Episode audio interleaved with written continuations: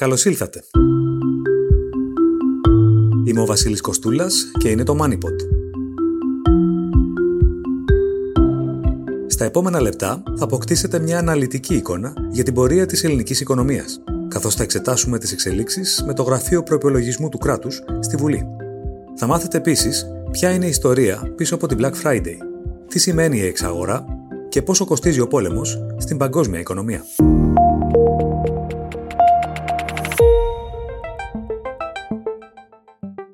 Για πόσο ακόμη θα κρατήσει ο πληθωρισμός, θα γλιτώσει η Ελλάδα την ύφεση, πώς θα επηρεάσουν οι εκλογές; Το MoneyPod φιλοξενεί τον επικεφαλής στο Γραφείο Προπολογισμού του Κράτους στη Βουλή, Φραγκίσκο Κουτεντάκη. Χαίρετε κύριε Κουτεντάκη. Χαίρετε. Το 2022 η ανάπτυξη στην Ελλάδα φαίνεται να περνά πάνω από τον πύχη. Ε, ποια είναι η δική σας εκτίμηση για το τελικό της Εύρος και ποιοι είναι οι πιο βασικοί παράγοντες που οδηγούν σε αυτή την επίδοση; Πράγματι, ο ρυθμός μεγέθης μέχρι τώρα, τα δύο πρώτα τρίμηνα δηλαδή που έχουμε, είναι σαφώς πάνω από τις, ε, από τις περισσότερες προβλέψεις των αρχών του έτους, συμπεριλαμβανομένης και της πρόβλεψης του, του Γραφείου Προπολογισμού της Βουλής και πιστεύω πως ε, οι σημερινές προβλέψεις που κινούνται μεταξύ του 5,3 της κυβέρνησης ενώ του προϋπολογισμού και του 6% της Ευρωπαϊκής Επιτροπής, οι πρόσφατες προβλέψεις, είναι, είναι αρκετά ρεαλιστικές. Ε, όσον αφορά τους παράγοντες που συνέβαλαν σε αυτό, θα ξεχώριζα τις ε, συσσωρευμένες αποταμιεύσεις, αν μπορούμε να το πούμε έτσι, από την προηγούμενη περίοδο της πανδημίας, που προέκυψαν και από τη μείωση της κατανάλωσης, αλλά και από τις ε, κρατικές ενισχύσεις, αφενός. Από την άλλη πλευρά, θα, ε, θα έλεγα ότι έπαιξε ρόλο και ο τουρισμός που σημείωσε αρκετά καλή ε, απόδοση φέτος. Ε, τώρα, η ερώτηση του ενός εκατομμυρίου είναι για το 2023. Η Ευρωζώνη κινείται προς την ύφεση. Το οικονομικό επιτελείο εμφανίζεται αισιόδοξο ότι η Ελλάδα θα, θα την αποφύγει. Ε, Εσείς τι λέτε; Σύμφωνα με τις προβλέψεις πάλι της Ευρωπαϊκής Επιτροπής, το 2023 θα είναι ένα έτος στασιμού πληθωρισμού για την Ευρωζώνη. Προβλέπεις δηλαδή μια μεγέθυνση της τάξης του 0,3% και έναν πληθωρισμό της τάξης του 6,1%. Ε, ειδικά για την Ελλάδα προβλέπει μια μεγέθυνση 1%, αρκετά πάνω δηλαδή από το μεσόωρο, αλλά και πάλι ε, ιδιαίτερα χαμηλή, το οποίο είναι το μισό περίπου από αυτό που προβλέπει η ελληνική κυβέρνηση στον προπολογισμό, το 2,1% δηλαδή. Δεν μπορώ να σας δώσω ένα άλλο νούμερο, δεν έχουμε ακόμα κάνει τις δικές μας προβλέψεις για το, για το 2023. Θα έλεγα όμως ότι τα δύο σημεία που αναμένεται να, να, να βοηθήσουν στη μεγέθυνση της ελληνικής οικονομίας το επόμενο έτος είναι αφενός το Ταμείο ε, Ανάκαμψης και Ανθεκτικότητας και αφετέρου ο τουρισμός, η συνέχεια δηλαδή της καλής του απόδοσης. Και τα δύο όμως αυτά στοιχεία ε, έχουν ένα, ένα βαθμό κινδύνου, ένα βαθμό ρίσκου. Και τι εννοώ ότι το, το Ταμείο Ανάκαμψης, η ίσπραξη χρημάτων από, το, από την Ευρώπη στην Ελλάδα δεν έχει καμιά συνεισφορά στην οικονομία. Η συνεισφορά στην οικονομία έρχεται όταν ξοδεύονται αυτά τα χρήματα στην πραγματική οικονομία, γίνονται δαπάνες, γίνονται αγορές, επενδύσεις κτλ. Αυτό μένει να δούμε πώς θα εξελιχθεί το επόμενο έτος και αν θα συμβάλλει ή όχι στην, στη, στη, στη μεγέθυνση. Όσον αφορά τον τουρισμό, υπάρχει πάντα το ζήτημα των εισοδημάτων των χωρών προέλευσης των, των τουριστών. Αν εκεί δηλαδή δούμε ε, μείωση των εισοδημάτων, τότε ενδεχομένως να έχουμε και πρόβλημα στον ελληνικό τουρισμό. Αν όχι, τότε όλα θα πάνε ε, καλύτερα. Α κάνουμε ένα βήμα πιο κοντά στην πραγματική οικονομία. Ε, στην Ελλάδα, πώς διαμορφώνεται ο πληθωρισμός σε σύγκριση με την υπόλοιπη Ευρώπη; Θα πηγαίνουμε καλύτερα ή χειρότερα; Σε γενικές γραμμές τα πηγαίνουμε χειρότερα. Δηλαδή, ο, ο ελληνικός πληθωρισμός είναι ε, κάπως υψηλότερος από το μέσο όρο της Ευρωζώνης. Ε, για το σύνολο του έτους, ας πούμε, η εκτίμηση για τον ελληνικό πληθωρισμό είναι στο 10%. Για το μέσο όρο της Ευρωζώνης είναι στο 8,5%. Είναι δηλαδή μια μισή μονάδα, ας πούμε, αν, αν ε, κλείσει ε, τελικά έτσι, πάνω από τον, ε, από τον, από το μέσο όρο. Ε, θα εντόπιζα δύο προβλήματα έτσι, που πιθανόν θα μπορούσαν να εξηγήσουν αυτή την απόκληση. Αφενός, ε, έχει να κάνει με τη λειτουργία, με την οργάνωση των αγορών στην Ελλάδα, ότι υπάρχει μια ολιγοπολιακή οργάνωση δηλαδή, που δεν επιτρέπει έτσι, ε, την, τη λειτουργία ανταγωνιστικών συνθήκων που ενδεχομένως ε, θα απέτρεπαν τόσο ε, μεγάλη αύξηση των τιμών. Και αφετέρου ένα παραδοσιακό πρόβλημα, έτσι, η ανεπάρκεια των, των ελεγκτικών μηχανισμών να αποτρέψουν ε, συμπεριφορές ε, ολιγοπολιακές που, που αυξάνουν περισσότερο τις, ε, τις τιμές. Οι τιμές διαμορφώθηκαν όπως διαμορφώθηκαν. Ε, τα μέτρα στήριξης είναι αποτελεσματικά κατά τη γνώμη σας. Απορροφούν τους κραδασμούς τηρουμένων των αναλογιών. Εδώ βέβαια έχουμε δύο επίπεδα. Από τη μία την ενέργεια, από την άλλη το τρόφιμο. Θα τα διαχώριζα. Δηλαδή, ε, όσον αφορά την ενέργεια και, το ηλεκτρικό ρεύμα κατά κύριο λόγο έτσι, που είναι και το, και το νούμερο ένα ε, πρόβλημα αυτή τη στιγμή, θα έλεγα ότι το σύστημα που, που έχει τεθεί σε λειτουργία από τον Ιούλιο, το σύστημα δηλαδή του πλαφών στη χοντρική αγορά και της ε, μεταφοράς αυτών των ποσών στην επιδότηση της λιανικής αγοράς ρεύματος, φαίνεται να λειτουργεί και να αποδίδει. Με την έννοια ότι έχει καταφέρει να συγκρατήσει τις, ε, τις τιμές του τελικού καταναλωτή, των οικοκυριών δηλαδή και των επιχειρήσεων, ε, αρκετά κάτω από αυτές που θα ήταν χωρίς το μέτρο. Όσον αφορά τα τρόφιμα, δεν έχουμε δει πολλές κινήσεις. Αν κρίνουμε την τελευταία, δηλαδή το καλάθι του, του νοικοκυριού, δεν νομίζω ότι μπορεί κανείς να να το αξιολογήσει ακόμα. Είναι σχετικά νωρίς. Ε, η αίσθησή μου είναι πως δεν έχει πετύχει και πολλά πράγματα. Τουλάχιστον προς το παρόν. Ορισμένοι αναλυτές αισιοδοξούν ότι από το πρώτο εξάμεινο του 2023 θα έχουμε αισθητή αποκλιμάκωση των τιμών. Ποια είναι η νόμη σας, ποιο είναι το καλό και ποιο είναι το κακό σενάριο εδώ πέρα; Μια μικρή αποκλιμάκωση του πληθωρισμού ε, είδαμε ήδη από τον Οκτώβριο. Και αυτό έχει να κάνει με το γεγονός ότι ο πληθωρισμός έτσι υπολογίζει τη μεταβολή των τιμών από τον Οκτώβριο του ενός έτους σε σχέση με τον Οκτώβριο του προηγούμενου.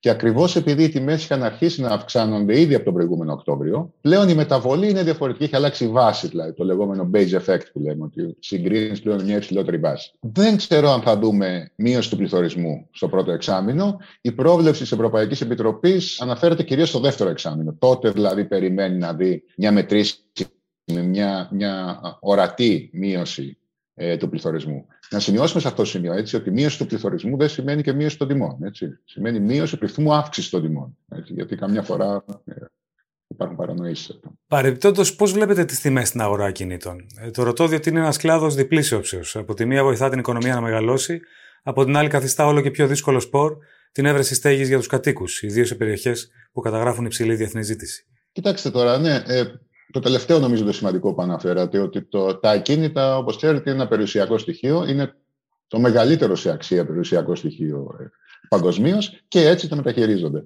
Θα έλεγα ότι από τη μια μεριά, παρότι είναι περιουσιακό στοιχείο, από την άλλη μεριά η στέγαση είναι και μια σοβαρή ε, κοινωνική ανάγκη ε, σε κάθε χώρα. Και αυτό που, που με προβληματίζει είναι ότι η στεγαστική πολιτική στη χώρα μας εστιάζει κατά κύριο λόγο στην πλευρά της ζήτησης, πώς θα υποστηρίξει δηλαδή οικονομικά τους ανθρώπους ε, που, που ψάχνουν να βρουν σπίτι και λιγότερο στην πλευρά της προσφοράς. Πώς δηλαδή θα, θα διασφαλίσει το, το ίδιο το κράτος παρεμβαίνοντας σε αυτή την αγορά, στην κατασκευαστική αγορά συγκεκριμένα, ότι θα υπάρχει στέγη για τους ανθρώπους πάντων που έχουν περισσότερη ανάγκη με κάποιο τύπο διαχείριση από το, ε, από την πλευρά της πολιτείας. Για παράδειγμα, έτσι, κοινωνική στέγη ή κάτι τέτοιο. Mm-hmm.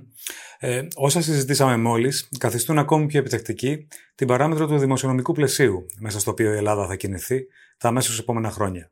Τις προάλλες είχαμε την εισήγηση της Κομισιόν για μια σχετική χαλάρωση των ετήσιων στόχων. Υπό την έννοια ότι προτείνει να καταργηθεί υποχρέωση για μείωση κατά το 1 εικοστό του χρέους που ξεπερνά κάθε φορά το 60% του ΑΕΠ. Εσείς ποιο πλαίσιο θεωρείτε ότι θα ήταν το κατάλληλο για τον ελληνικό προπολογισμό, ώστε από τη μία να αποπληρώνει το χρέος, από την άλλη να υποστηρίζει και την ανάπτυξη; Όσον αφορά το, το πλαίσιο που παρουσίασε η Επιτροπή, ε, φαίνεται ότι είναι ε, αρκετά απλούστερο και αρκετά πιο ευέλικτο από το προηγούμενο.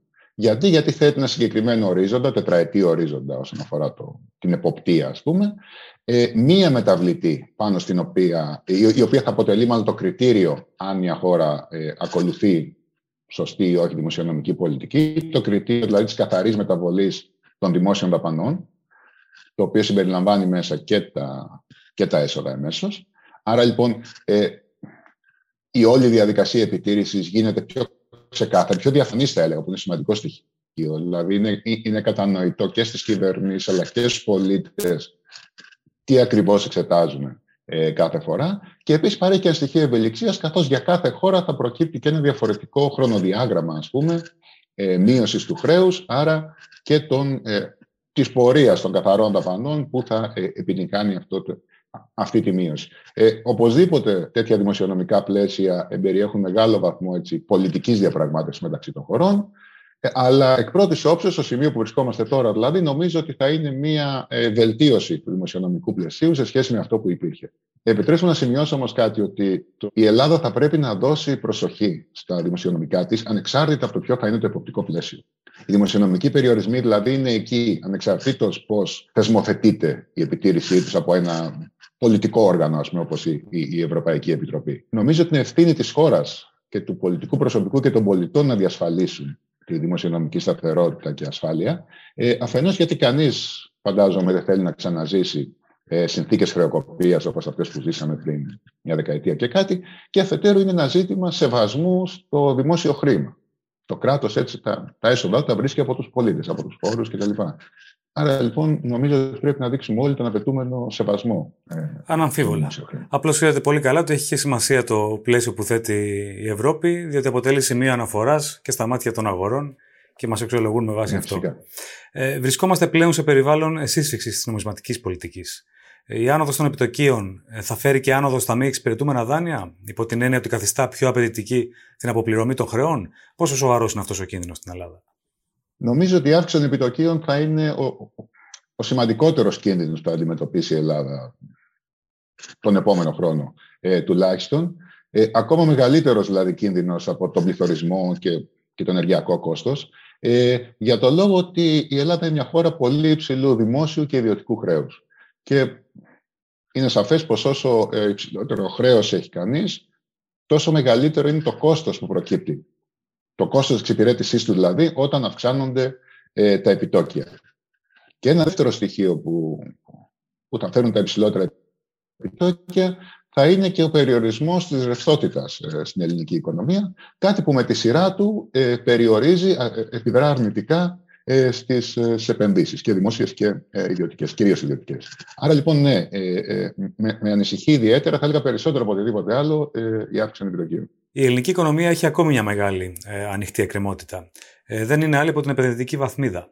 Ε, Πώς έχουν τα πράγματα; Σε αυτό το θέμα δεν είμαι αισιόδοξος. Το είχα ξαναπεί από τον Αύγουστο ότι η, η επίτευξη επενδυτικής βαθμίδας ε, στο 2023 ε, είναι μια εξαιρετικά δύσκολη υπόθεση. Το σενάριο δηλαδή απομακρύνεται όλο και περισσότερο. Και είδα και χθες διάβασα για την έκθεση της Morgan Stanley που λίγο πολύ λέει το ίδιο πράγμα. Δηλαδή ότι το, το ενδεχόμενο απομακρύνεται, πιθανότατα πάει ε, στο 2024.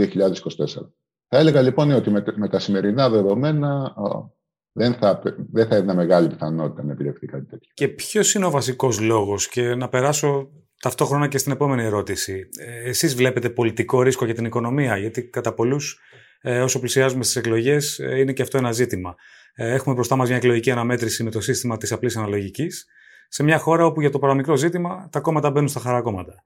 Θα συμφωνήσω, υπάρχει, υπάρχει έντονο πολιτικό ρίσκο αναμένοντας τις, τις εκλογές. Ε, δεν θα έλεγα όμως ότι ευθύνεται η απλή αναλογική γι' αυτό. Ε, περισσότερο ε, θα το απέδιδα στους, ε, στους πολιτικούς σχετισμούς που έχουν ε, διαμορφωθεί και στο ιδιαίτερα νοσηρό κλίμα που συντηρείται από την υπόθεση των υποκλοπών, η οποία έτσι, ένα ήδη πολλωμένο πολιτικό σκηνικό που είχαμε παραδοσιακά στη χώρα μας, το καθιστά ακόμα πιο πολλωμένο και δυσκολεύει έτσι τις όποιες τα όποια ενδεχόμενα συνεργασιών, συμμαχιών μεταξύ κομμάτων να προκύψει μια κυβέρνηση. Σωστό. Ε, Απλώς το σύστημα της απλής φυσικά... αναλογικής εκ του αποτελέσματος καθιστά ακόμη πιο δύσκολο το χείρημα της κυβερνησιμότητας που αφορά τους επενδυτές ε, ιδιαίτερα. Ναι, δηλαδή η απλή αναλογική είναι ένας απλά τρόπος εκλογικής διαδικασίας. Οποιοδήποτε τρόπος εκλογικής διαδικασίας μπορεί να δώσει αποτέλεσμα ανάλογα με τους υπάρχοντες συσχετισμούς και το πολιτικό κλίμα. Δεν εμποδίζει κανείς να δημιουργηθεί μια κυβέρνηση συνεργασίας ή αν δεν δημιουργηθεί να γίνουν δεύτερε εκλογέ με άλλο σύστημα. Το θέμα είναι ότι ε, είναι προβληματικό το πολιτικό σκηνικό αυτή την περίοδο και αυτό είναι που, που προκαλεί νομίζω την, την αβεβαιότητα. Μάλιστα. Η πορεία των εξαγωγών και των επενδύσεων δικαιολογεί τον ισχυρισμό ότι βρίσκεται σε εξέλιξη ένας αληθινός μετασχηματισμός, καλώ εννοούμενος του αναπτυξιακού μοντέλου στην Ελλάδα, ή όχι; Δεν θα ήμουν τόσο αισιόδοξη, δεν θα έφτανα μέχρι εκεί. Πράγματι, η πορεία των εξαγωγών και των επενδύσεων ήταν ε, θετική. Μην ξεχνάμε ότι βρισκόμαστε έτσι σε, σε ιδιαίτερες συνθήκες. Δεν είναι δηλαδή μια κανονική περίοδος που μπορεί κανείς να βγάλει συμπεράσματα εύκολα. Πέρα από ε, επιμέρους ενέργειες που γίνονται, που μπορεί να έχουν μια, μια επικοινωνιακή αξία, νομίζω αν θέλει να δει κανείς αν υπάρχει μετασχηματισμός, θα πρέπει να εξετάσει μετρήσιμου δείκτες και στοιχεία. Και με, με βάση αυτά η Ελλάδα παραμένει έτσι μια χώρα με το χαμηλότερο κατακεφαλή ΑΕΠ στην Ευρωζώνη, το μεγαλύτερο ποσοστό αυτοαπασχόληση και το υψηλότερο έλλειμμα στο ισοζύγιο τρεχουσών συναλλαγών. Παραμένει δηλαδή μια οικονομία μικρών και πολύ μικρών επιχειρήσεων με χαμηλή παραγωγικότητα και χαμηλούς μισθούς. Γίνονται κατά καιρούς βήματα έτσι προς την κατεύθυνση ε, που αναφέρεται, ε, ενός μετασχηματισμού που θα μας οδηγήσει λοιπόν σε μια οικονομία υψηλότερης προσθέμενης αξίας ε, και, και αμοιβών, αλλά ε, θα έλεγα ότι έχουμε ακόμα δρόμο μέχρι εκεί. Έχουμε ξεκινήσει ούτως ή άλλως από πολύ χαμηλή αφετηρία. Κύριε Κουντεντάκη, ευχαριστώ πολύ. Σας ευχαριστώ εγώ, κύριε Κωστήλια. Ιστορία. Η επομένη της ημέρας των ευχαριστειών σηματοδοτεί την έναρξη της χριστουγεννιάτικης περίοδου αγορών στις Ηνωμένες Πολιτείες από το 1952. Μια πρακτική η οποία διαχρονικά συνδέθηκε με τις παρελάσεις του Άγιου Βασίλη, οι οποίες στις αρχές του 19ου και 20ου αιώνα χρηματοδοτούνταν από τα πολυκαταστήματα, όπως η αλυσίδα Macy's στο Μαχάταν της Νέας Υόρκης από το 1924.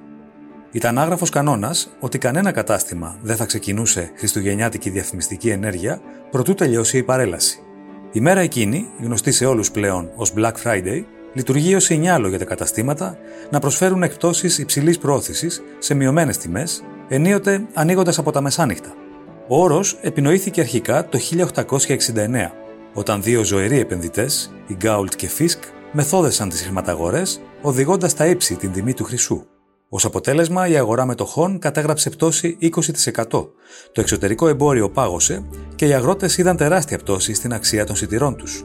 Στη συνέχεια όμως, στη δεκαετία του 50, ο όρος επανεμφανίστηκε για να αναφερθεί στο 24ωρο μεταξύ της ημέρας των ευχαριστειών και του αγώνα φούτμπολ μεταξύ στρατού και ναυτικού. Μια ημέρα η οποία συγκέντρωσε πλήθος τουριστών και καταναλωτών στην αγορά μέσα σε κλίμα απόλυτης εφορίας. Στη δεκαετία του 80, ο όρος Black Friday έγινε πλέον συνώνυμος με τα ψώνια, όταν οι έμποροι τον χρησιμοποίησαν εκ νέου για να υποδηλώσουν την υψηλή κερδοφορία του κλάδου τους, δημιουργώντας οδηγό και για πολλές άλλες χώρες. Φέτος η Black Friday πέφτει στις 25 Νοεμβρίου, επιχειρώντας να τονώσει έμπορους και καταναλωτές μέσα σε ένα πληθωριστικό οικονομικό περιβάλλον. Τι είναι η εξαγορά; Συναλλαγή κατά την οποία μία εταιρεία αγοράζει ένα μερίδιο ή ολόκληρο το ποσοστό μιας άλλης εταιρείας.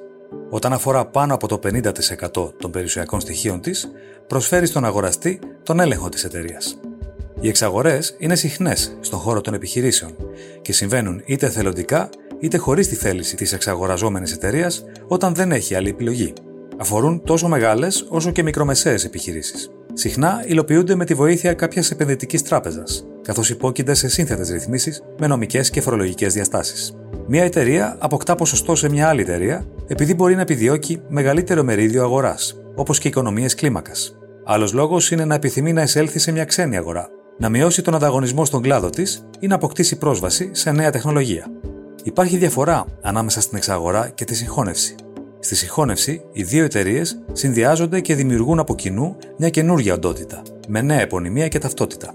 Στην εξαγορά, η μητρική εταιρεία αναλαμβάνει την εταιρεία στόχο για να την ενσωματώσει στη δική της οντότητα. Το ήξερες; Σύμφωνα με το Παγκόσμιο Οικονομικό Φόρουμ, ο πόλεμος της Ρωσίας στην Ουκρανία αφαιρεί 2,8 τρισεκατομμύρια δολάρια από την παγκόσμια οικονομία. Το ποσό αυτό ισούται με το ετήσιο μέγεθος της οικονομίας της Γαλλίας. Ο πόλεμος οθεί προς τα πάνω τις τιμές, στα τρόφιμα και την ενέργεια. Κατά συνέπεια, δημιουργεί ζήτημα υψηλού πληθωρισμού σε μια σειρά από χώρες. Αντιδρώντας, οι κεντρικές τράπεζες αυξάνουν τα επιτόκια για να τυθασεύσουν τον πληθωρισμό. Το γεγονός αυτό βάζει φρένο στις οικονομίες, καθιστώντας δυσκολότερη την πρόσβαση σε ρευστότητα για επενδύσεις. Γι' αυτό και η παγκόσμια ανάπτυξη προβλέπεται ότι θα μειωθεί κατά τουλάχιστον 1% το 2023, στο σχετικά καλό σενάριο. Πριν από την εισβολή στην Ουκρανία, η Μόσχα παρήχε περίπου το 40% του φυσικού αερίου της Ευρώπης. Μετά τις επιπλοκές στις σχέσεις των δύο πλευρών, ακολούθησε μείωση της προσφοράς από τη Ρωσία στη γυραιά Ήπειρο, γεγονός που αυξάνει τις τιμές και οδηγεί τους Ευρωπαίους ηγέτες σε πολιτικές συγκράτησης της ζήτησης. Είναι ένας από τους παράγοντες που θα κρίνουν την ένταση της οικονομικής κατήφιας το 2023.